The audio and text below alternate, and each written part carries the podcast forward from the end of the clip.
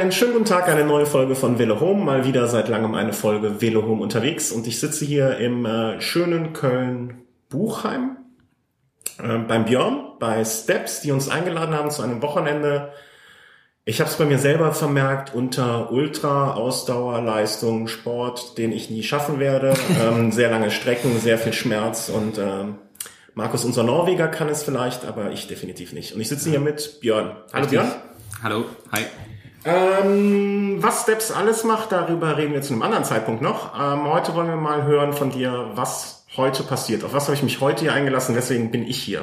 Genau, also du ähm, findest heute eine kleine Veranstaltung hier vor und zwar ist der Plan, dass wir von Steps dieses Jahr ähm, vier Starter beim Race Across America haben und ähm, die beiden Teamstarter, also wir haben ein Zweierteam, was wir betreuen, trainingstechnisch, ernährungstechnisch, ähm, ist heute hier und wir haben uns für die Vorbereitung der beiden überlegt, wenn die in Amerika eben über knapp über sechs Tage ähm, da einmal quer durch Amerika fahren wollen, dass wir das vielleicht vorher einmal auch schon im angestrebten Zwei-Stunden-Wechsel heute Mhm. hier praktizieren bei uns im Institut.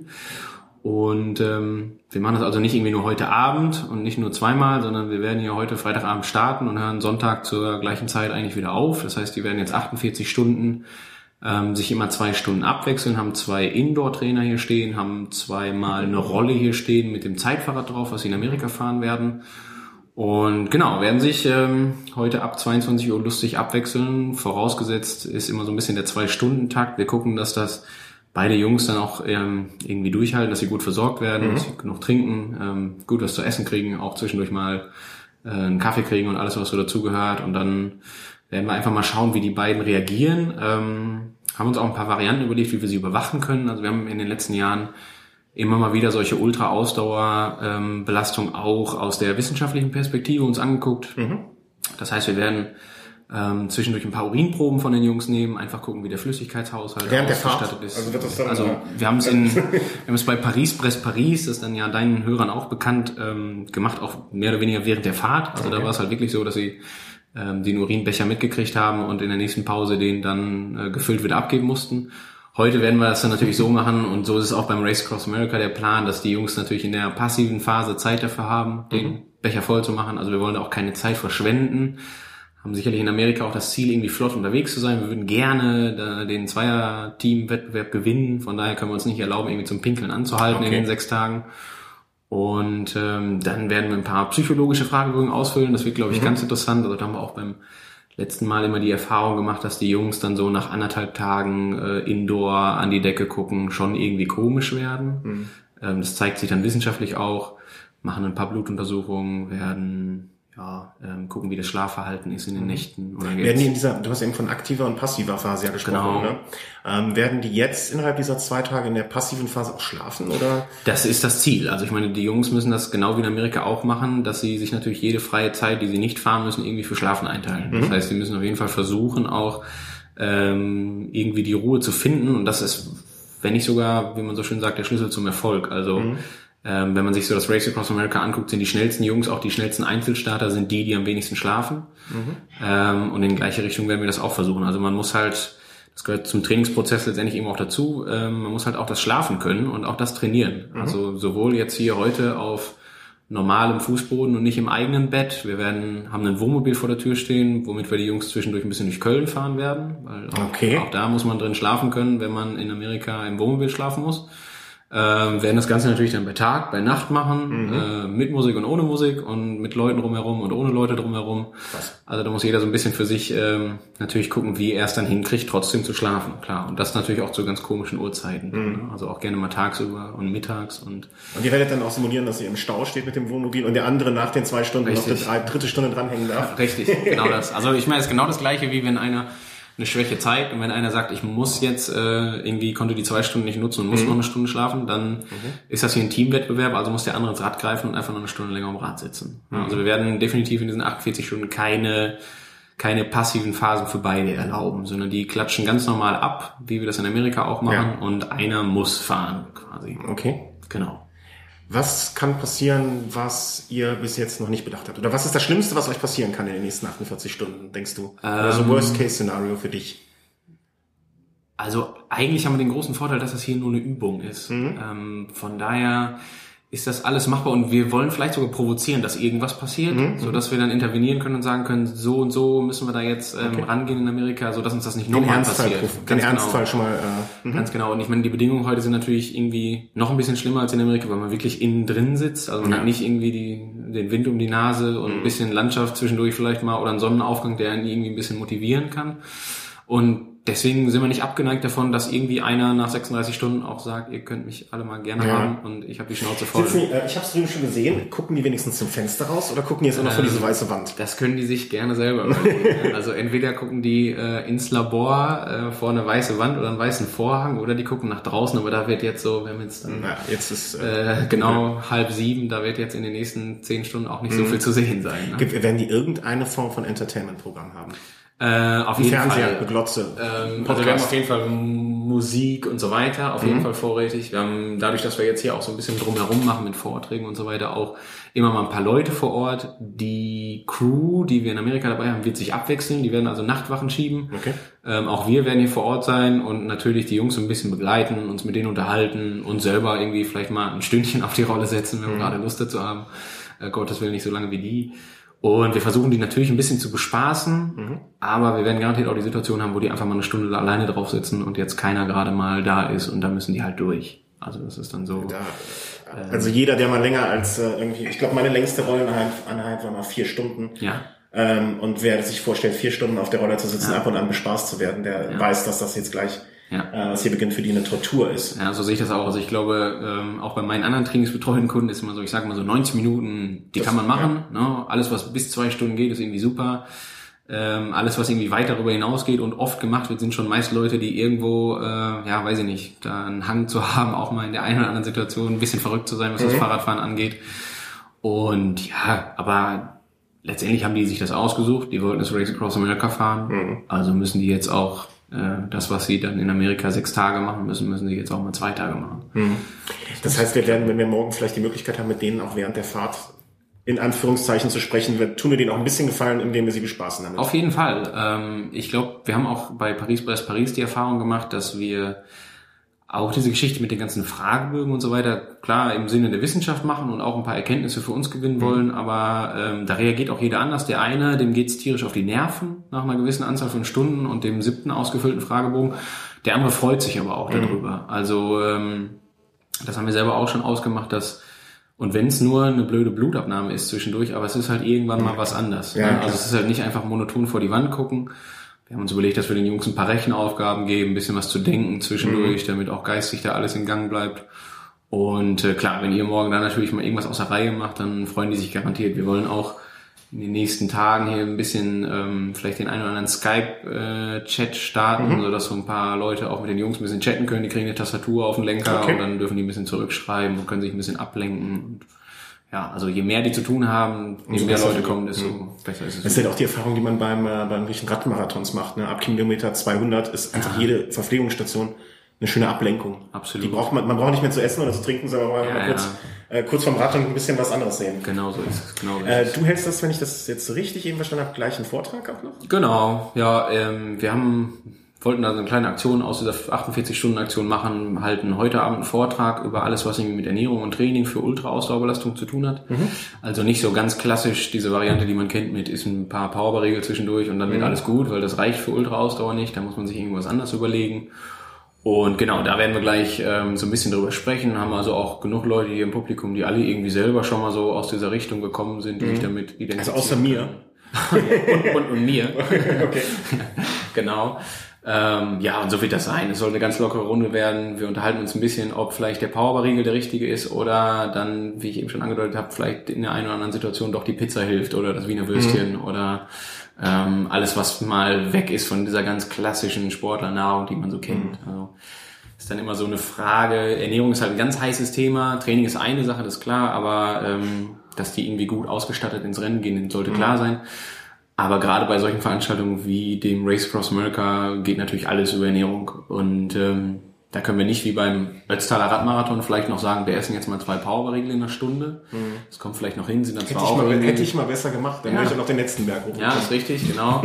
Das sind dann vielleicht zwar immer schon 16 Riegel, aber das ist irgendwie noch machbar, wenn ich mir zwei Riegel in einer Stunde ausrechne für eine Sechstagestour oder eine Zehntagestour für die Einzelstarter, dann stelle ich halt schnell fest, dass das irgendwie geschmacklich nicht so ja. ganz ein Highlight wird. Ne? Also das ist dann schon sehr unschön. Also muss ich da irgendwie auf was anders setzen. Okay, dann sind wir mal gespannt und äh, freuen gerne. uns jetzt äh, auf die Jungs und auf den ähm, Vortrag und äh, dann machen wir später weiter. Dankeschön, Björn. Vielen Dank. Danke. Oh, wir sind jetzt hier den zweiten Tag bei Steps. Ähm, es mögen sich noch alle. Es sitzen hier Leute auf dem Fahrrad, die äh, seit, wir haben jetzt 14.25 Uhr, seit 22 Uhr gestern, also mächtig viele Stunden schon radeln. Ähm, die Stimmung ist ausgesprochen gut, wie ich feststellen kann. Ähm, Gerade wird hier geredet und es wird alles mächtig analysiert und ich sitze hier beim äh, Herrn Bonneberger oder Markus Mark. oder Marc, ähm, dem Institutsleiter von Steps. Und ähm, erzähl mal, warum wir hier sind, beziehungsweise was andere Menschen hier noch machen können, die jetzt nicht gerade Race Across America fahren dürfen, wollen, könnten, sollen. Ja, äh, Christian, erstmal schön, dass du den Weg wieder hingefunden hast nach gestern. Ja, ging heute auch besser. Sehr gut.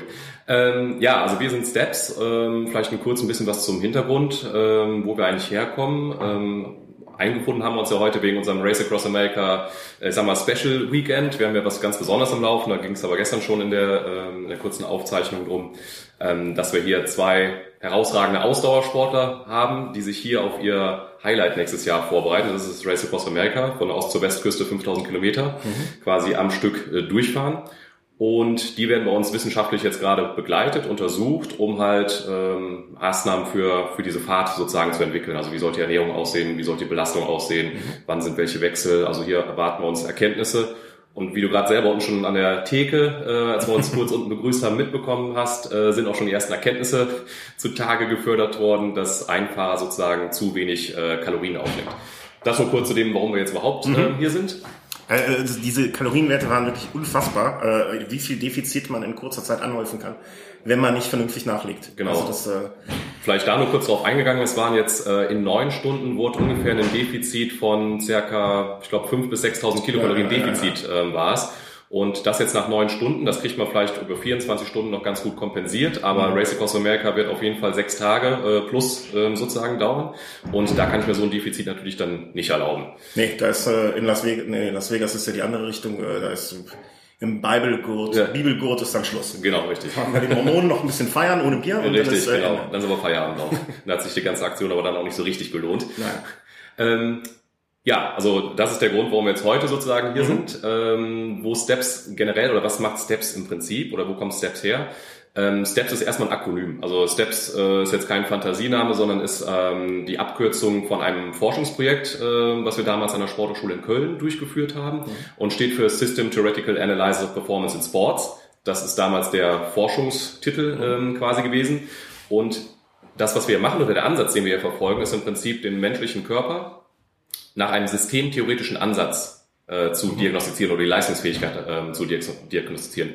Bedeutet im Prinzip, mal ganz einfach, äh, versuche ich das mal darzulegen, die bisherigen Testverfahren, auch wie sie heute noch angewandt werden, beispielsweise Laktatstufentest, ähm, ist im Prinzip eine Art Blackbox-Verfahren. Ich setze jemanden aufs Rad oder ich stelle jemanden aufs Laufband, mache alle drei oder fünf Minuten oder welches Zeitintervall man auch jetzt äh, nehmen möge, macht man halt immer etwas schneller oder schwerer sozusagen. Und nach jeder Belastungssteigerung messe ich was. Entweder Laktat, Herzfrequenz, äh, Sauerstoffaufnahme, was weiß ich. Also irgendwas messe ich da. Und das ist im Prinzip aber immer nur so wie eine Art Blackbox. Ich setze den sozusagen aufs Fahrrad, mache 200 Watt ähm, drauf. Der macht das dann. Irgendwas passiert in dem äh, menschlichen Körper und irgendwas plumpst dann hinten raus und irgendein Laktat wird oder eine Herzfrequenz dazu. Ich weiß aber letztendlich nicht, was passiert in diesem mhm. Sport. Ähm, und das war mit einem Ansatz, ähm, dieses in dem Forschungsprojekt weiter zu untersuchen. Es gibt nämlich so Mitte der 70er Jahre, haben halt sehr, zwei sehr schlaue äh, Professoren, sage ich mal, Professor Mahn und Professor Heck, haben mal so einen, ähm, sagen wir, so ein, so ein mathematisches Modell entwickelt, äh, dass man den Körper auch sozusagen systemtheoretisch betrachten kann. Das heißt, wenn ich weiß, wie bestimmte Prozesse in meinem Körper ablaufen, bei welchen Temperaturen bestimmte Enzyme irgendwie aktiviert sind und so weiter, dann weiß ich das quasi, kann das voraussetzen. Dann brauche ich eigentlich nur noch die Belastung zu geben, die 200 mhm. Watt, die ich mal ähm, eben nannte. Dann kann ich schon voraussagen, was hinten rausplumpsen wird. Ne? Also mhm. ich habe diesen Mittelteil sozusagen weggenommen, indem ich ihn halt einfach untersucht habe und kann dann sagen, 200 Watt, der Körper funktioniert so, muss das hinten rausplumpsen. Mhm. Sondern das ist im Prinzip ein mathematisches Modell gewesen und ähm, dann ging es halt so, dass in diesem Forschungsprojekt an der Sporthochschule in Köln äh, musste das irgendwie in die Praxis mal rübergebracht werden. Ne? Also ist das tatsächlich durchführbar? Kann also man ist, ist die Theorie mit der Praxis abgleichbar? Richtig, genau. Ne? Ähm, weil, wie wir jetzt alle wissen, ist ja unsere Physiologie oder der menschliche Organismus sehr komplex. Ähm, das heißt, der ist sehr komplex, ähm, unsere Physiologie. Ich kann aber jetzt jeden Sportler, der jetzt hier hinkommt, nicht so auf so eine Art, komplexe Art und Weise ähm, untersuchen, sage ich mal. Ne? Das wäre sehr zeitaufwendig und steht in keinem Verhältnis mehr. Das heißt, lässt sich das weiter auch so weit reduzieren, ähm, dass dennoch sinnvolle Daten rauskommen. Mhm. Ähm, so, dann hatten wir halt quasi äh, an der Sporthochschule Köln, waren halt ähm, vom Sebastian Weber, meinem Kollegen, der es maßgeblich entwickelt hat, ähm, hatte er Probanden, das war ein Profi-Radsportler. Und den hat er sozusagen ins, ins Bein gepiekst und hat ihm eine Muskelbiopsie entnommen und hat quasi dieses mathematische Modell anhand Gewebeproben validiert. Kann das sein, dass das vor sechs, sieben Jahren war ungefähr? Ja, genau. Richtig. Ich, hab mich, ich erinnere mich, dass ich von dieser Studie damals gelesen habe. Ja, also... Zufall, äh, weiß der Geier, wie ich dazu kam. Ja. Äh, Muskelbiopsie im Oberschenkelmuskel rausgenommen. Richtig, genau. Ja. Okay. Also es war ein sehr, sehr großes, also es war auch ein gefördertes Projekt. Mhm. Ähm, das war eine sehr groß angelegte Studie, wo viele Doktorarbeiten, viele Diplomarbeiten daraus entstanden sind. Also viele Leute waren in diesem Projekt äh, involviert und auch ein sehr, sehr spannendes ähm, mhm. Projekt. Weil es tatsächlich darum ging, ähm, die Leistungsfähigkeit, die Ursache dieser Leistungsfähigkeit zu entdecken ne, und ähm, herauszufinden. Naja, und dann äh, war es halt so, dass die Probanden innerhalb dieser Studie, halt ein Teil der Probanden waren halt Profi-Radsportler. Mhm. Und ähm, das war damals schon so, dass die Profi-Radsportler dann halt ähm, hinkamen und haben halt gesagt, wenn sie den normalen Laktatstufentest gemacht haben, hat der Trainer oder der Diagnostiker hat dann nach dem Stufentest ähm, sozusagen zu dem Sportler gesagt, du bist heute einen richtig, richtig guten, starken Test gefahren, ne? Mhm. Richtig klasse, ne? Und der Sportler sagte, nee, also im Rennen läuft hier bei mir gar nichts, ne? Das deckt okay. sich hinten und vorne nicht mit dem, was, das, was das hier. Körpergefühl im Vergleich zu den Richtig, Zahlen. Ne? ja, genau. Mhm. Das war halt dieser klassische Laktatstufentest, ne? Da kamen die halt immer hin und äh, dann lief das halt meistens ab. Oder der äh, Trainer sagte, grottenschlecht, die, mhm, den Test, den ihr gefahren bist. Und der, und der Profi sagt dann irgendwie, ist mir scheißegal, äh, im Rennen mhm. hau ich sie alle weg, ne? Also mhm. hm, passt halt nicht. So, und dann war es halt so, in, dieser Studie, wie gesagt, äh, wurden die nach diesem neuen Testverfahren diagnostiziert. Und dieses neue Testverfahren ist halt so, dass es viel differenzierter ist. Das heißt, ich mache viel mehr kleine Einzeltests und mhm. setze die nachher sozusagen wieder zusammen.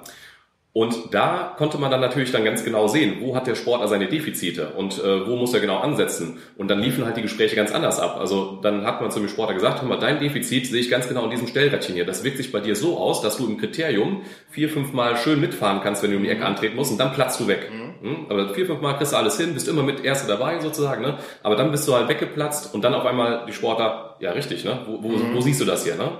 Und das kann man mal sehen, weil der Muskel ist halt ein Muskel und der atmet auf eine bestimmte Art und Weise zusammen. Ne? Und ähm, so hat sich das quasi weiterentwickelt. Das heißt, die, die, diese erste kleine Gruppe an Profisportlern fand erstmal dieses Testverfahren an sich relativ ähm, angenehm, weil mhm. der normale Laktatstufentest, da setzt man jemanden für eine halbe und dreiviertel Stunde aufs Fahrrad, sage ich mal. Bis er umfällt. Bis er umfällt und ja. äh, ist und dann zupft der auch noch einer im Ohrläppchen rum, lass eine blöde Maske auf und alles. Ne? Also das macht echt keinen Spaß, so ein Laktatstufentest. Mhm. Weil bevor du den ähm, Test abbrichst, sind schon drei, vier Stufen davor, die schon nicht angenehm sind. Ja. Und ähm, unser Testverfahren ist halt so, oder das, was da entwickelt wurde, halt auch in der Sportschule im Forschungsprojekt, das sind halt kürzere Tests, mhm. dafür mehrere Einzeltests. Mhm. Das ist für den Sportler sehr, sehr ähm, angenehm, sag ich mal. Also das war die eine Seite, das war sehr angenehm für die. Und die Resultate, die rausfallen, sind halt viel greifbarer für den Sportler. Weil der Sportler ist eigentlich nicht daran interessiert, irgendwie, wie ist mein Laktatwert oder wie ist meine Sauerstoffnahme, sondern wir wissen, wie wirkt sich das aus, wie steht das mit meiner Leistungsfähigkeit zusammen. Ne? Wenn ich das mal zusammenfasse, äh, für mich als Laien, mhm. ob ich das richtig verstanden habe. Das eine war früher, jemand hat äh, ganz viele Farben hingemalt und hat ein Bild mhm. und hat das dann interpretiert und der, der es gemalt hat, hat ganz was anderes gesehen. Und die, das neue Verfahren ist, dass ganz viele kleine Bildchen gemalt werden, die dann hinterher zusammengesetzt werden. Und das, was der Maler gemalt hat und derjenige, der sieht, ist deckungsgleich. So ein bisschen. Also es sind ja. viele Rädchen, die sich irgendwie zusammenkommen, viele Kleinigkeiten, die dann zu einem zusammengesetzt werden. Ja, also okay, schon mal nicht schlecht. Also das, das, das erste Bild gefällt mir ganz gut, ähm, dass da ein Bild ist äh, sozusagen mhm. und vielleicht auch so ein bisschen verschwommen und jeder interpretiert das anders. Mhm. Das ist schon mal der ganz richtige Ansatz. Das ist nämlich das, was bei diesem Laktatstufentest immer vorgeherrscht hat. Ich habe immer gesagt, das ist wie in eine Glaskugel reingucken. Ne? Mhm, okay. So ein bisschen Hokuspokus. Ne? Dann heißt es nämlich immer, äh, beim Laktatstufentest, wirst du wahrscheinlich auch schon mal gehört haben, wir müssen diese Kurve, diese Laktatleistungskurve, die wir jetzt hier auf dem Papier gezeichnet haben, die müssen wir nach rechts verschieben. Eine Rechtsverschiebung der Ja. Laktatleistungskurve heißt immer besser. Super. Ja, ähm, und dann heißt es, okay, wenn die unten ein bisschen flacher verläuft und oben ein bisschen schneller ansteigt und so weiter, kann man noch irgendwas reininterpretieren. Das ist absoluter Humbug. Ähm, eine Rechtsverschiebung der Laktatleistungskurve muss nicht äh, mit einer Verbesserung einhergehen. Ne? Es gibt, kann auch sozusagen sein, dass eine Linksverschiebung der Laktatleistungskurve in einzelnen Parametern eine Verbesserung herbeigeführt hat. Es kann auch so sein, ich muss das ja viel differenzierter betrachten, was soll ein Top-Sprinter mit einer Rechtsverschiebung der Laktatleistungskurve, sage ich mal, ne? Ähm, das ist viel zu undifferenziert, weil eine Rechtsverschiebung der Laktatleistungskurve ähm, den eventuell viel zu langsam machen würde, diesen Sprinter. Ne? Der muss halt viel differenzierter betrachtet werden. Und darüber hinaus ist es halt so, wenn ich diese Laktatleistungskurve habe, gibt es ja dann so Konzepte wie, ich sag jetzt mal, bei 4 Millimol ist immer die anaerobe Schwelle. Oder ich äh, mache hier nach Stegmann, das ist so ein anderes äh, Schwellenkonzept. Da wird eine Tangente noch, oder Nachbelastungslaktat noch eine Tangente angelegt, oder Keul, oder äh, Freiburger Modell. Es gibt also unterschiedliche Schwellenkonzepte, die aber alle auf irgendeine Art Empirie äh, beruhen. Das heißt, ich habe 100 Leute getestet, im Mittel mh, kommt das so in etwa hin, sage ich mal. Ne? Ja. Interindividuell hast, hat man da aber riesen Abweichungen. Ähm, das ist die eine Geschichte. Und was wegen dem Bild jetzt nochmal auf darauf zurückzukommen, es ist halt tatsächlich wie eine Glaskugel reingucken, weil wenn ich die Laktatleistungskurve sehe als Trainer, weiß ich nicht, was muss ich mit dem jetzt inhaltlich machen im Training. Ich habe nur diese Kurve. Da kann ich nichts daraus ableiten. Ähm, ich brauche also im Prinzip, um auf deine, auf die Analogie mit dem Bild zurückzukommen, muss ich halt wissen, aus welchen Einzelteilen, ich würde eher vielleicht sagen, das Puzzle oder das Bild sich, so, Ja, ja. Ne, sich zusammensetzt quasi. Ne? Ich will nicht das komplette Konstrukt haben, Bild, sondern ich will die Einzelteile haben und ich will wissen, aus welchen Farbton sozusagen sich dieses Bild zusammensetzt. Ich habe vielleicht noch, eine, was mir gerade einfällt, eine, andere, eine, vielleicht eine bessere Idee, wie man es übersetzen könnte. Stell dir eine Matheaufgabe vor, eine ganz einfache. 3 plus 4 ist 7. 1 plus 6 ist auch 7. 2 plus 2 ja, und äh, dann noch eine 3 drauf ist auch fast 7. Ne? sieben, ja. Genau. Das heißt, es gibt mehrere Möglichkeiten, wie die Zahl 7 zustande kommt. Der Laktatstufentest, das, was ich da rausbekomme, ist die Zahl 7, ein Ergebnis. Tada, so ist es, ne? Zahl 7. Ich will aber nicht wissen, wie das Ergebnis ist. Ich will wissen, wie das Ergebnis sich zusammensetzt. Ob aus 3 und 4 oder durch 2 und 5. Ja, ja, ja. Weil das ist ein Unterschied. Ähm, Warum? Ich sage jetzt mal, wenn man das so breiter beim, je höher die Zahlen sind, desto besser könnte man jetzt mal mal weiterspinnen. Warum soll ich an der 2 ansetzen, wenn die 5 mein Problem ist, sage ich mal. Ne? Dann müsste ich da eher ansetzen, ne? um die Zahl hinten raus größer zu machen. Wenn ich aber nur das Ergebnis weiß, also nur die 7 weiß, weiß ich nicht, wie setze ich das Wo die zusammen. muss Stellschraube? ich, genau, wo ist die Stellschraube, wo ich dann drehen muss, sage ich mal. Das Das heißt, ihr könnt meine Schräubchen finden, in der Theorie. ja, in der Theorie und auch in der Praxis. Ne? Okay. Weil du musst das halt durchführen. Ne? Natürlich. Ähm, das heißt, ich könnte jetzt in der ähm, als einfacher Jedermann, der vielleicht äh, einfach nur, ich möchte dieses Jahr meinen ersten Marathon schaffen, ähm, ich möchte mal sowas wie den Ötztaler finishen, um da oder ich möchte ein 24-Stunden-Rennen fahren, ähm, kann ich zu euch kommen und sagen, pass auf, ich habe das und das Ziel, dieses Saisonziel in diesem Jahr oder im nächsten Jahr oder ich möchte das langfristig angehen in drei Jahren oder wie auch immer, whatever. Und ähm, dann helft ihr mir. Dann sagt ihr mir, okay, ich würde das so und so angehen, in die in die Richtung gehen mit dem Training. Ähm, das sind deine Stellschrauben, wo du arbeiten kannst. Genau, ich würde es vielleicht äh, nicht mit ich würde, sondern äh, wir machen das schon konkret. Also du solltest, okay, äh, weil er ja. kommt mit einem ganz, also zumindest ist das unser Ansatz, mit der Sportler kommt mit einem ganz konkreten Ziel Mhm. ähm, hier hin. Die können aber vielfältigste Art und Weise, ein paar hast du schon genannt, Ötztaler fahren oder Gesundheit erhalten oder Leistung verbessern. Mhm. Ne? Also oder äh, ich weiß nicht, ich möchte aufsteigen in die äh, bei die in die A-Klasse sozusagen bei Mhm. den Amateurfahrern. Da gibt es also unterschiedliche Zielsetzungen. Und das Spannende ist jetzt, oder das, was wichtig ist, wir haben auf der einen Seite, diagnostizieren wir die Stellrädchen des Sportlers, wissen also, wo seine Baustellen liegen sozusagen, die er angehen muss. Das ist aber nur die eine Seite, weil nicht jede Baustelle ist für jeden gleich wichtig, weil es ist abhängig davon, was möchte er machen. Ich muss die Stellschräubchen dann justieren oder modifizieren sozusagen in eine bestimmte Richtung, je nachdem, was für ein Sport oder was, was für einen Wettkampf der fahren möchte. Ich muss einen Ötztaler Radmarathonfahrer sozusagen ganz anders modifizieren, als jemand jetzt hier irgendwelche Kriterien oder ein Straßenradrennen ähm, fahren möchte. Das ist eigentlich das Entscheidende. Ich habe hier die Voraussetzungen, seine physio- physiologischen Voraussetzungen und da habe ich sein Ziel, den Ötztaler Radmarathon und dann versuche ich quasi den Weg ganz klar aufzuzeichnen, wie kommt er dahin. Ich versuche seine Physiologie zu optimieren. Dann kann es sein, dass die Physiologie, sehen wir dann, dass eine Stellschräubchen äh, so im, bearbeitet werden müsste. Da kommen wir nur ran, indem wir halt sozusagen Training mit Ernährung kombinieren sozusagen. Ne? Dann können das weitere Maßnahmen nach sich ziehen. Ne? Und so ergibt sich dann quasi der Rahmenplan. Voraussetzungen sind klar, das Ziel ist klar und dann machen wir den Rahmenplan fertig, dass er das Ziel konkret erreichen kann. Und das Schöne ist, es ist halt messbar und planbar tatsächlich. Ja, das, äh, Das ist das Interessante eigentlich. Ne? die Blackbox wurde abgeschafft. Richtig, genau. dabei. Ja. Ähm, Gab es irgendwie mal so so ein Ziel, wo, wo, wo jemand zurückgekommen ist und hat gesagt, das und das ist das, äh, das und das möchte ich machen und ihr habt gesagt, boah, das wird aber echt schwer? Oder ist jedes Ziel irgendwie so, so schaffbar? Also ich, wenn ich jetzt sagen würde, ich möchte einen Monat Race Across America fahren, dann würdest du mir hoffentlich realistischerweise sagen, mach lieber was anderes, ne? Geh angeln oder ja, irgendwas Schönes. Ja. Ähm, aber ja, gab es mal so die, oder die größte Herausforderung, sage ich mal, in Bezug auf, ähm, ist das jetzt hier gerade eure größte Herausforderung? Mm, oder? Es ist eine Herausforderung, größte Herausforderung, das ist jetzt schwierig zu sagen. Vielleicht auf die erste ähm, Frage vielleicht zurückzukommen. Mhm. Ähm, wenn hier ein Sportler mit unrealistischen, äh, weil da fällt mir gerade konkret ein Beispiel ein, mhm. weil wir jemanden hatten jetzt, äh, der hat, weiß nicht, zwei Monate hat er mit Triathlon angefangen und wollte sich jetzt quasi in vier Monaten äh, schon für Hawaii qualifizieren. Ne? Äh, er, wollte, er, hatte, er hatte jetzt Urlaub genommen, er hatte so viel Zeit ohne Ende.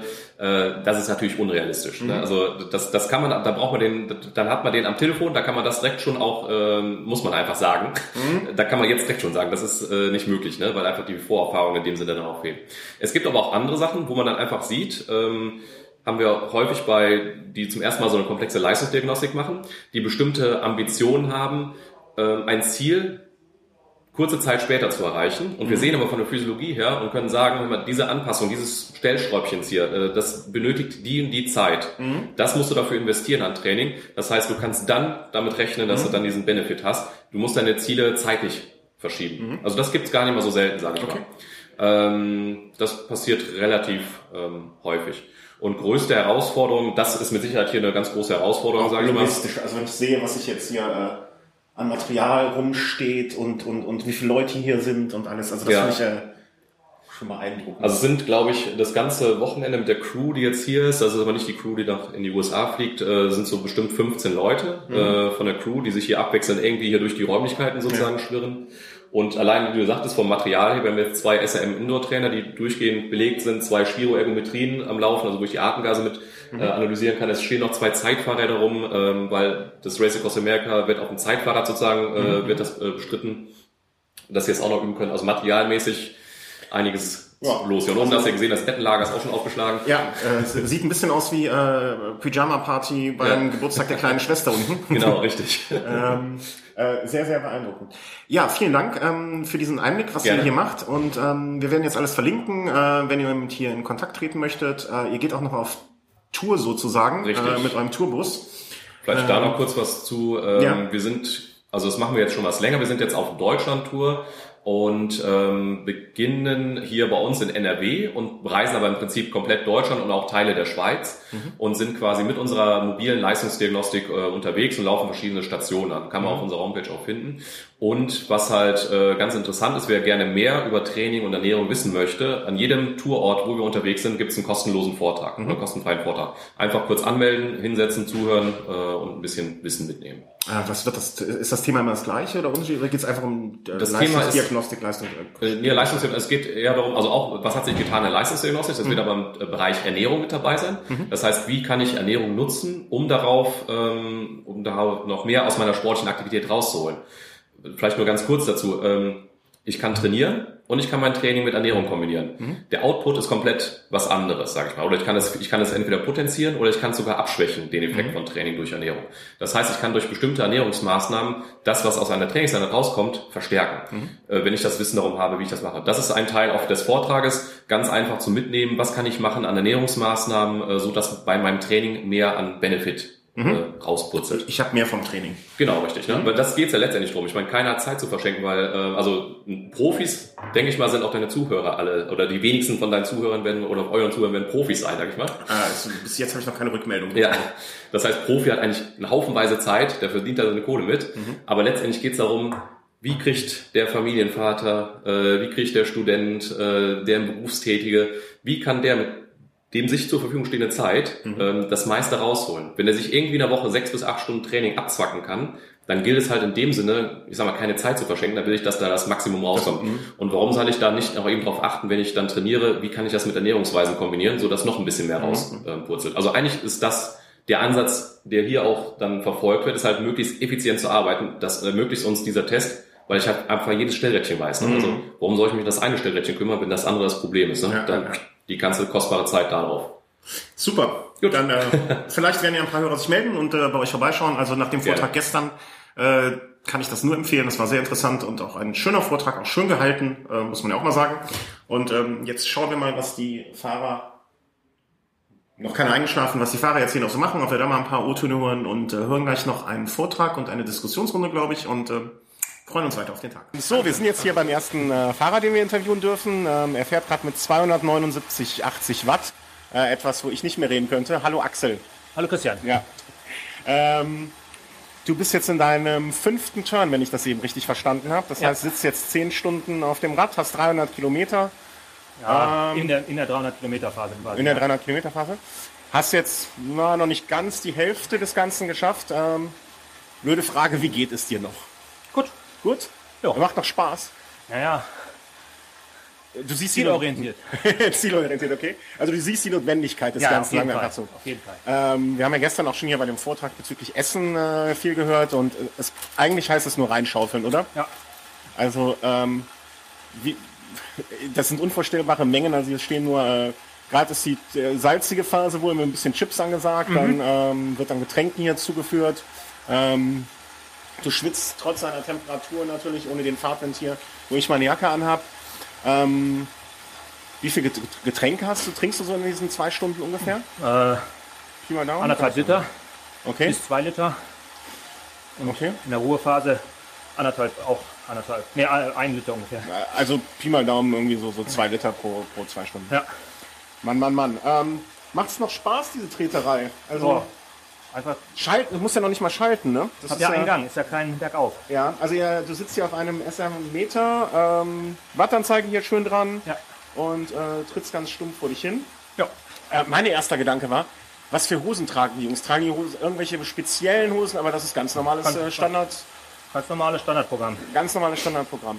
Wir haben unsere Hörer gefragt, ähm, was sollen wir euch fragen? Ja, Und gerne. die, die, äh, die am meisten gestellte Frage, warum Race Across America? Hast du alles andere durch? Boah, es gibt so viel, was man fahren kann. Aber als Langstreckenfahrer ist es das, die Königsetappe oder das Königs, Königs äh, Rennen will ich nicht sagen, aber Königsveranstaltung. Ja, da geht nichts mehr drüber. Hm, Ja, mit Sicherheit vergleichbar, aber es hat mit dem höchsten Renommee. Also will man sagen, wie der Triathlet nach Hawaii möchte. Ja, Ja, man kann okay. Triathlon in Frankfurt laufen und äh, schwimmen und fahren, aber Hawaii ist einfach die Das, Weltmeisterschaft. die Krönung. Ja, Warst du schon mal in den USA oder warst Ja, du öfter schon in den. USA? Äh, ich okay. habe mir das Ganze mal angeguckt und für gut befunden, gecoacht, die Strecke gesehen, die Emotionen geladen okay. und für machbar beurteilt. Ähm, du kommst ins Ziel da. Was ist das Erste, was du machen wirst? Na, ich muss ins Wasser springen. Du musst ins Wasser springen. Das ist Ach, das ist Tradition da? Ja. Okay. Äh, Wissensvorsprung, habe ich, wieder was gel- hab ich jetzt schon was gelernt. Ähm, ja, das heißt ja von Coast to Coast. Okay, aber du kommst ist- nicht aus dem Wasser, ne? Bevor du aufs Nee, Rad gehst? soweit nicht, aber wir sind 50 Meter vom Pazifik starten wir und wir kommen im Pier in Annapolis an. Mhm. Dann steige ich vom Rad und je nach Tageszeit werde ich dann auch Ja, mal das okay. Wasser testen, ob es noch genauso warm ist. Ja, nicht, da ist da schon mal eine abgesoffen. Das wäre meine Mir größte nicht Sorge. bekannt, aber ich habe ja neun Rettungsschwimmer dabei. Du hast, ja, okay, okay. Äh, ihr seid also vom Team her äh, neun Leute, die noch dabei sind? Zehn?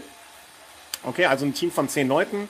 Ähm, habt ihr sowas wie ein Budget, was ihr schon ab, ab, ab, ab, abschätzen könnt oder, oder so ungefähr, was euch zur Verfügung steht? Also ich habe Also gesehen, zwei Wohn Wohnmobile. ja, ein Wohnmobil, zwei Vans, Ah, zwei ganz, okay. ähm, Hotelflüge, Anmeldung, Pi mal. Trainingsvorbereitung. Also tendenziell so 35.000. Okay. Macht man dann auch nicht alle zwei Jahre und Nee, äh, jedes Jahr am besten. nee, nee. Viel Enthusiasmus, viel äh, Goodwill und noch mehr Eigenmittel. Okay. Ähm, wie sehr setzt sich das? Ich rede jetzt einfach mal ein bisschen länger, wo er dann essen muss und kochen, äh, kochen muss, sage ich schon, äh, mal in den Riegel beißt. Ähm, wir haben in der letzten Sendung bei uns schon drüber gesprochen, ähm, dass so, so eine g- umfassende Vorbereitung und ähm, auch die finanziellen Mittel und der Trainings, das erzeugt ja auch so einen gewissen Druck für einen selber. Also das, das größte Rennen, was ich hier gefahren bin und nicht finishen konnte, habe ich mich hinterher auch geärgert dafür, dass meine Frau mitgefahren ist und das all den Aufwand betrieben wurde. Äh, habt ihr, verspürt ihr sowas auch? Denkt ihr euch auch so, hm, so viele Leute hängen sich jetzt hier rein oder schaltet man das komplett aus, weil es einen nur belastet? Nee, das ist schon ganz klar. Das belastet. Auf der anderen Seite weiß ich auch, dass das ganze Team das gemeinsame Ziel erreichen will. Und jeder seinen Beitrag dazu leisten muss. Deshalb testen wir die Leute, deshalb testen wir das Material, deshalb testen wir die Radfahrer, oder den Radfahrer oder mich und Ja. uns. Das Zusammenspiel. Wir wollen ja nicht blauäugig am Start stehen und gucken mal, was passiert. Und Also was ich, was ich jetzt bis jetzt gehört habe, sieht das auch nicht so aus, als wenn ihr das blauäugig angehen wollt. Nö. Ähm, das Ja, den Faktor Glück einfach klein pressen und klein machen. Am langen Ende brauchen wir das auch. Aber manche Situationen haben wir einfach auch schon aus dem Team heraus genügend Erfahrungen. Was kann alles passieren? Was kann man vorbereiten? Worauf ist zu achten? Und diese Erkenntnisse systematisch abarbeiten.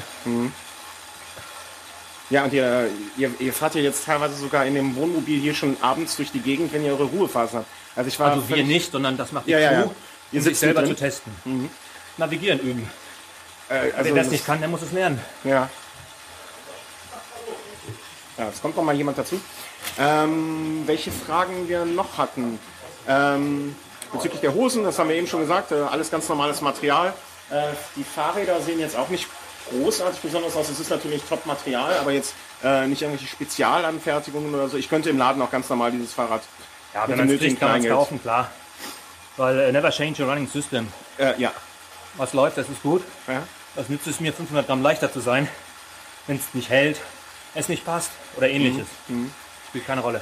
Du bist derjenige, der Deutsche mit den meisten äh, Trondheim-Oslo Finish, Ja. Finishen, Finishen, 20 Mal gefinished. Ich weiß nicht, ob das so heißt, aber 20 Mal gefinisht ist richtig. Ja. Ja. ähm, was, ist, was ist sonst das, das längste, was du gefahren bist am Stück? Ähm, 1200 in Paris, Brest und wieder zurück. Okay, diese, diese 1-2. Genau. Das ist ja dann so ziemlich genau die Hälfte von dem, was du äh, in Amerika fahren wirst. Ja, aber ich fahre sie nicht am Stück, Ja. sondern ich sag mal pauschal fahre ich äh, im Zwei-Stunden-Takt. Mhm. Ja, also 40 Einheiten ungefähr. Zwei Stunden fahren, zwei Stunden ruhen. Essen, Mhm. trinken, schlafen. Die passive und die aktive Phase, Genau, die ich gestern gelernt habe.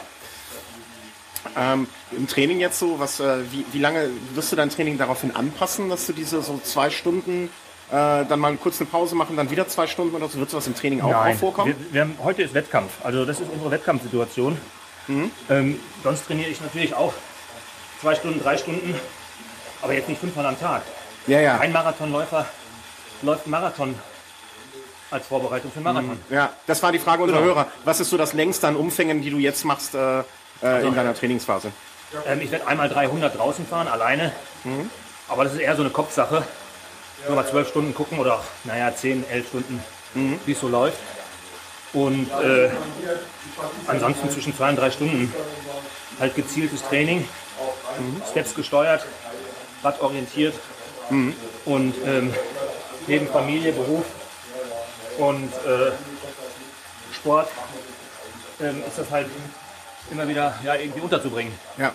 Also du hast doch ganz, äh, klingt jetzt doof die Frage, aber du hast ganz normal Job, ganz normal Familie. Du bist ein ganz normaler durchschnittlicher Typ sonst. Außer dass du halt äh, lange Fahrrad fährst. Ja, gut, es geht ja da auch um, um, um Gesamtzeiten und auch Familienzeiten sozusagen. Ne? Und wenn, die- wenn die Mädels schlafen zu Hause, dann kann ich halt Rad fahren. Dann ist das halt morgens oder abends oder dann auch mal nachts. Also äh, ich bin immer noch äh, fasziniert von allem. Äh, auch die vielen Stunden und ich glaube, jetzt kommt hier gerade Familien, Äh, äh, mir. äh, Freunde und äh, was möchtest du uns noch erzählen? Was gibt's noch? Habe ich dich irgendwas nicht gefragt, was du meinst interessant sein könnte? Naja, was ich mich immer frage ist, ähm, ist das nicht irgendwie langweilig? Also heute ja, aber zwei Stunden Radfahren, zwei Stunden schlafen, da siehst du ja nur die Hälfte. Oder im Dunkeln gar nichts. Okay. Und von daher, ja, aber das, was ich sehe, ist dann auch beeindruckend. Dann kann ich das auch so genießen. Und im Dunkeln ist halt eine besondere Situation. Und da hast du im Wesentlichen ähm, äh, mehr das Gehör als die Augen. Der Lichtkegel gibt nicht viel her, aber in der Wüste ist es still und ruhig. Da hörst du die Grillen, da hörst du vielleicht auch noch ein paar andere Tiere. Jedes Knacken könnte was sein. Ja. Muss nicht sein, kann sein. Ich habe bei Nachtfahrten auch so Gerüche immer ganz krass wahrgenommen. Ja, in der. Tat, die Sinne werden geschärft. Also bei, bei, bei Rad am Ring morgens die Runde, wo man in den Sonnenaufgang äh, Ja, fahren kann. herrlich. Äh, es ist ein wunderschöner Moment und alle Schmerzen, alles ist vergessen für die Zeit. Hohe Acht hoch mit Sonnenaufgang vorne, dann ist alles flach irgendwie. Ja, auf einmal, auf einmal geht das ganz einfach. Ja, Äh, relativ einfach. ja und deshalb geht es auch hier einfach. Ich habe das hier schon mal gemacht. Über 48 Stunden meine Erfahrung gesammelt. Bin auch schon mal draußen gefahren in dem Rhythmus. Und von daher macht mich das jetzt erstmal hier nicht verrückt. Aber die zweite Nacht ist die härteste. Das weiß ich. Seit gestern sowieso. Und heute Nacht werden wir gucken, was passiert. Aber ich will halt den Punkt äh, versuchen, bestmöglich zu bewältigen. Man kann ja die Wattzahlen noch rausnehmen. Mehr essen und trinken. Also während wir hier sprechen, äh, sind es gerade 227 Watt. Wie gesagt, äh, ich glaube nicht, dass da ich noch so eloquent reden könnte. Aber ähm, es muss ja auch nicht jeder können. Wenn es jeder könnte, wäre es ja auch langweilig, oder? Eben. Ja, Es soll ja was Besonderes sein. Ist es ja auch. Also da habe ich jetzt fünf Jahre gedanklich von der ersten Idee bis zur Umsetzung vorbereitet. Und äh, jetzt sind es nur noch vier Monate und das ist eigentlich übermorgen. Ja, in der Zeit, von der Zeitspanne ist es nicht mehr viel. Ähm, wir werden das mal weiter verfolgen natürlich. äh, ja, ja. Werden uns doch vielleicht auch nochmal ab und zu per E-Mail melden oder so, mal fragen, wie es ist und äh, das mal so einbauen ab und an. Und ähm, Ja, wie es passt.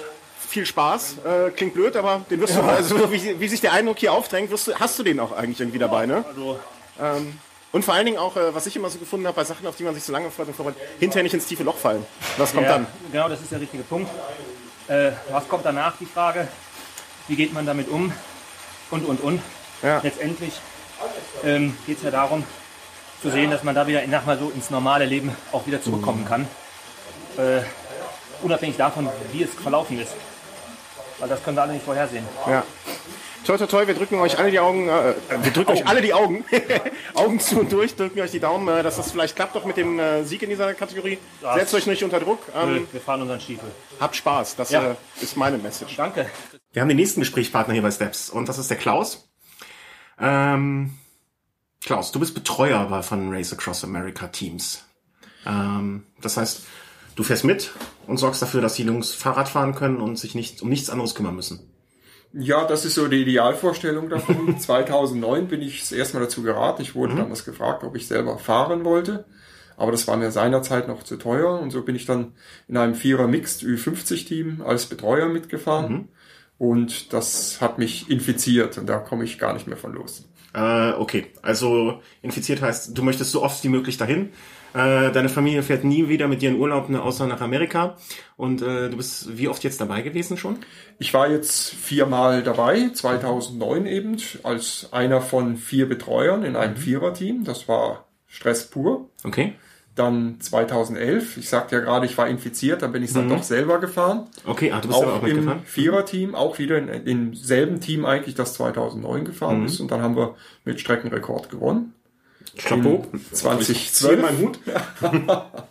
in 2012 war ich dann Teamchef bei dem Solofahrer Christian Meyer, der dann als zehnter Deutscher in der Geschichte des RAM gefinisht hat.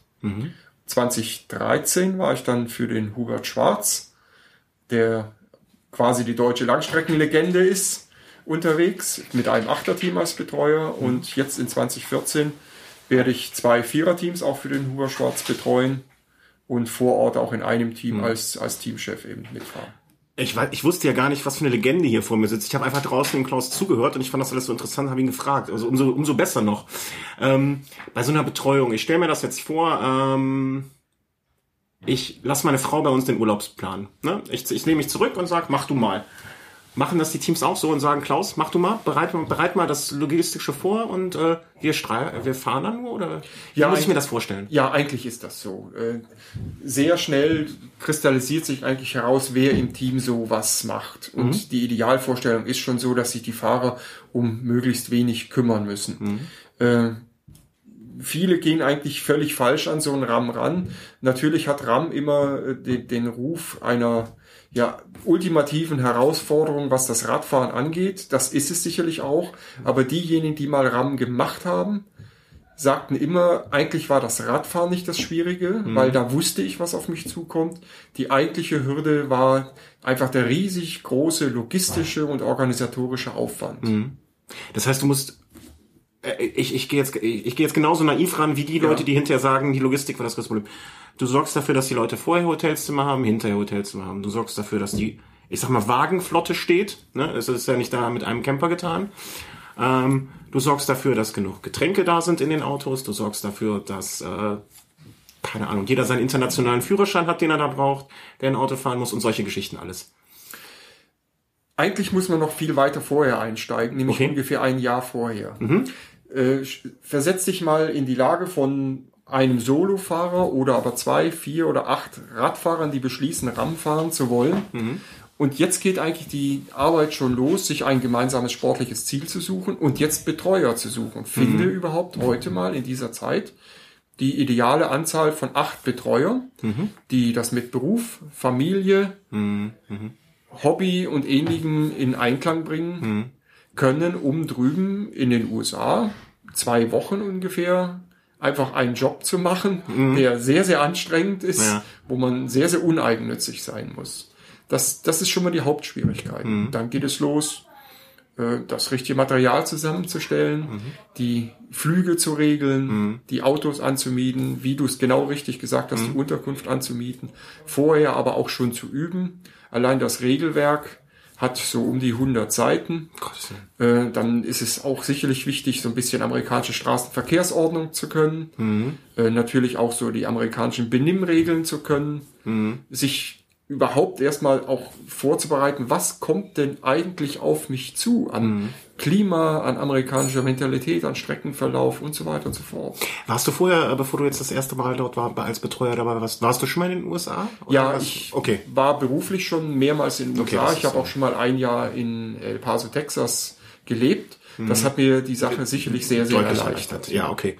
Weil ich weiß noch, bei meinem ersten USA-Aufenthalt, als ich äh, auf einmal an der Kreuzung stand und es war keine Ampel da und drei Autos war standen da. Ja, ja. Und Das sind die Situationen, die man dann als äh, Betreuer tunlichst nicht haben sollte, sondern einfach dann sich äh, schnell verständigt und weiterfährt. Ganz genau so ist es. Und äh, genau darauf kommt es auch an, ebenso einfach auch durch den Alltag zu kommen.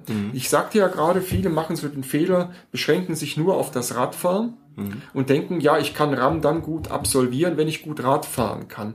Und das ist eigentlich der, ich sag mal, der erste Meilenstein, der falsch gesetzt wird, an dem alles scheitern kann. Ich kann noch so schnell Rad fahren, aber trotzdem nicht ankommen. Ich habe mal so einen Spruch geprägt, äh, den sage ich den Fahrern immer sehr gerne. Ich sage ihnen immer, ihr entscheidet zwar, wie schnell ihr ins Ziel kommt, aber wir Betreuer, wir entscheiden, ob ihr überhaupt ins Ziel kommt. Okay.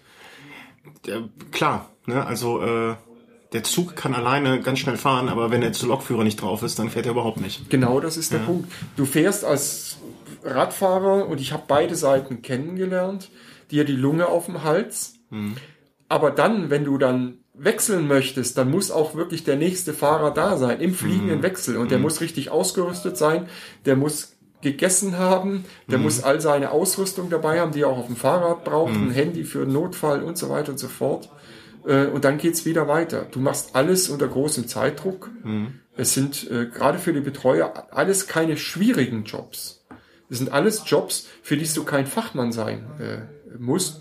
Aber es sind eben äh, Jobs, die du sehr, sehr zuverlässig machen musst und in der Regel auch mehrere Jobs simultan. Was ist das für ein Gefühl, wenn du, wenn du den Mann dahin gebracht hast? Wenn er über die Ziellinie fährt, fällt dir dann auch irgendwie, du Ja. von dir fällt doch auch eine unfassbare Last dann ab, oder? Ja, das ist so. Also äh, ich kann es von mir sagen, aber ich weiß es auch, dass es von anderen eben so war. Das Team identifiziert sich auch mit den Fahrern. Das ist auch ganz, ganz wichtig. Du darfst eigentlich überhaupt nicht denken, der Fahrer oder der Betreuer, sondern es ist ein Wir. Und das fasziniert mich auch an diesem Rennen RAM. Das ist eben auch das ganz Besondere, dass es von Eintagesrennen, 24-Stunden-Rennen oder sowas unterscheidet, die du alle quasi auch ohne Unterstützung schaffen kannst. Hier ist jeder auf den anderen angewiesen. Der Rennfahrer ist alleine nichts, der Betreuer ist natürlich alleine nichts. Im Betreuerteam hast du auch nach wenigen Stunden schon ein, ein Spezialistentum, das sich dann irgendwo festsetzt. Der eine fährt eher das Wohnmobil, der andere navigiert eher, der nächste fährt eher das Begleitfahrzeug. Zwar muss jeder grundsätzlich alles können, aber dieses Spezialisten, äh, Spezialistentum setzt sehr schnell ein. Und wenn jeder auf seinem Spezialistenjob dann 100% bringt, dann kommt das Team auch an. Mhm. Wenn einer dabei ist, der sagt, na ja, ich lasse das so ein bisschen schleifen, gefährdet das auch wirklich Mhm. über die Tage, über die Dauer des Rennens den ganzen Ja, das Erfolg. potenziert sich dann wahrscheinlich. Ne? Das wenn potenziert eins, sich, ja. Wenn einer nicht richtig funktioniert und dann auch, es zieht ja auch die Stimmung runter, weil man sieht, einer zieht nicht mit. Ganz, Ja, ganz das besonders. ist, ich äh, ich habe das auch persönlich schon genauso erleben müssen. Okay. Man hat nicht immer nur Glück, man hat auch mal Pech. Aber es ist eben so, jeder kleine, auch am Anfang, am Anfang gemachte Fehler potenziert sich. Mhm. Vor allem dann, wenn so ab dritten, vierten Renntag die Müdigkeit noch dazu Mhm. kommt. Die Fahrer äh, ermüden, die Betreuer ermüden genauso. Mhm. Ich persönlich habe die Lehre, wenn ich 2009 als Betreuer im Viererteam und 2011 Fahrer im Viererteam vergleiche, dass 2009 für mich anstrengender war Mhm. als 2011. Liegt es auch daran, ähm, das war auch eine Frage, die, von einem, die wir von einem Hörer im Vorfeld gestellt bekommen haben, für den, ähm, für den Fahrer, auf ihn lastet ja auch ein gewisser Druck im Sinne von, ähm, ich habe ein Team hinter mir, was mich betreut. Ich habe eine Verantwortung diesem Team über. Ich sehe hier André Greipel an der Wand. Äh, wenn er im Ziel nicht finisht, wenn er im Ziel seinen Sprintzug äh, enttäuscht, sage ich mal, ähm, die haben alle für ihn gearbeitet, die haben sich alle den Arsch aufgerissen und er, er, er bringt es dann nicht zu Ende. Ähm, dieser Druck, der auf dem Fahrer ist, der weiß, die Leute haben ihre zwei Wochen Jahresurlaub jetzt äh, ver verballert hier für mich.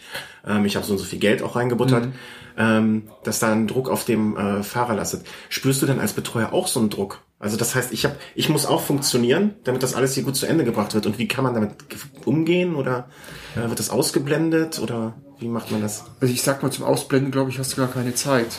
Okay. Sondern du, du musst dich einfach damit identifizieren, du musst auch auf dich einlassen. Ich glaube, das ist ganz, ganz wichtig.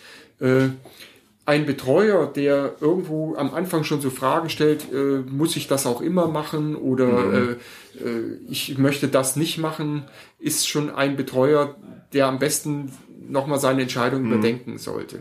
Als Betreuer sind die Leute geeignet, die, die einfach willig sind, die auch eine gewisse Sozialkompetenz haben und die einfach bereit sind, eine Arbeit zu tun, einfach weil sie da ist, und zwar jetzt. Und nicht zu überlegen, äh, muss ich das schon wieder machen? Äh, wie lange hat das ein anderer nicht gemacht? Und so weiter und Ja. so fort. Was ist das Unschönste? Was macht man als Betreuer am wenigsten gerne? Aber das ist schwierig. Äh, Oder was machst du am, um, am, am wenigsten gerne? ankommen. Weil so- du fällst in ein riesig großes Loch. Äh, Das habe ich also sowohl als Betreuer als auch als Fahrer gemerkt. Äh, Für mich war das immer ein ganz, ganz herausragendes Ge- Ereignis, auf das du dich wirklich akribisch vorbereitet hast. Und dann fährst du durchs Ziel und dann ist natürlich noch Siegerehrung und dann ist auf einmal Schluss und dann ist nichts mehr. Und dann ist so keine, keine Anschlussperspektive da. Da ist einfach nur eine große Leere. Äh, Und es kommt später zwar dann nochmal so ein Peak, wenn man mal wieder ausgeschlafen ist, was man so toll geschafft hat, aber danach ist so nichts mehr da. Und damit muss man auch erstmal fertig werden. Hast du über die Jahre für dich so Strategien entwickelt, dass du dir schon das nächste Ziel dann setzt? Oder äh, so über die paar Male, die man es gemacht hat, weiß man, das kommt, bucht es dann, äh, verbucht es dann auch irgendwann und sagt, okay, das ist halt so. Ja, gut, jetzt äh, klar, ich, ich setze mir einfach radsportlich jedes Jahr ein neues Ziel und ich werde auch nicht so der Radsportler sein, der immer jedes Jahr alles wiederholt. Ich möchte schon immer wieder einen neuen Challenge haben, auch wenn ich im Alter von 58 Jahren so langsam natürlich auch mich meinem Zenit nähere. Ich habe letztens gelernt, ein Radfahrer wird 20 Jahre lang 40. Äh, ja, ach, in der Regel, sage ich mal, fühle ich mich auch, äh, äh, glaube ich, schon jünger, als ich eigentlich so physisch Ja. bin. Äh, aber klar, man hat noch Träume. Aber äh, sie Was ist dein größter Traum noch auf dem mein, Rad? mein größter Traum ist noch äh, Zweierteam RAM zu fahren. Mhm. Das ist mein größter Traum. Äh, damals, als wir unseren Streckenrekord erzielt haben im Viererteam, äh, hatte ich mich auch mal so ein bisschen rein verstiegen, ob man nicht vielleicht auch mal Solo fahren könnte. Aber seitdem ich beim Christian Meyer, dem erfolgreichen Solofahrer Teamchef war, weiß ich auch, was ich nicht kann. Hm, das ist, Äh, was, da habe ich auch Demut gelernt. Ja, Und das, glaube ich, ist in diesem Sport auch, äh, wenn es in diesen Regionen betreibst, sehr, sehr wichtig. ja. Äh, da muss man auch realistisch sein. Das ist etwas, was ich definitiv nicht leisten kann. Aber so Zweierteam, das wäre deshalb der Challenge, weil es so ein offener Ausgang wäre. Ich müsste jetzt noch mal gut trainieren und dann immer vorausgesetzt, ich hätte einen Partner, der auf Augenhöhe wäre mit meiner Leistung. Äh, eine Sache mit, wie gesagt, mit offenem Ausgang. Äh, schaffe ich es, schaffe ich es nicht. äh, mit größerer Wahrscheinlichkeit, dass man es schafft, aber ich müsste drum kämpfen. Und deswegen ist das noch der richtige Challenge für mich. Worum man nicht kämpfen muss, ist ja auch langweilig. Bitte? Worum man nicht kämpfen muss, ist ja auch langweilig. Was Genau. man einfach so geschenkt Genau, das ist der Punkt. Was man geschenkt bekommt, ist meistens sehr schön, wenn es jetzt nicht Geburtstag und Weihnachten ist.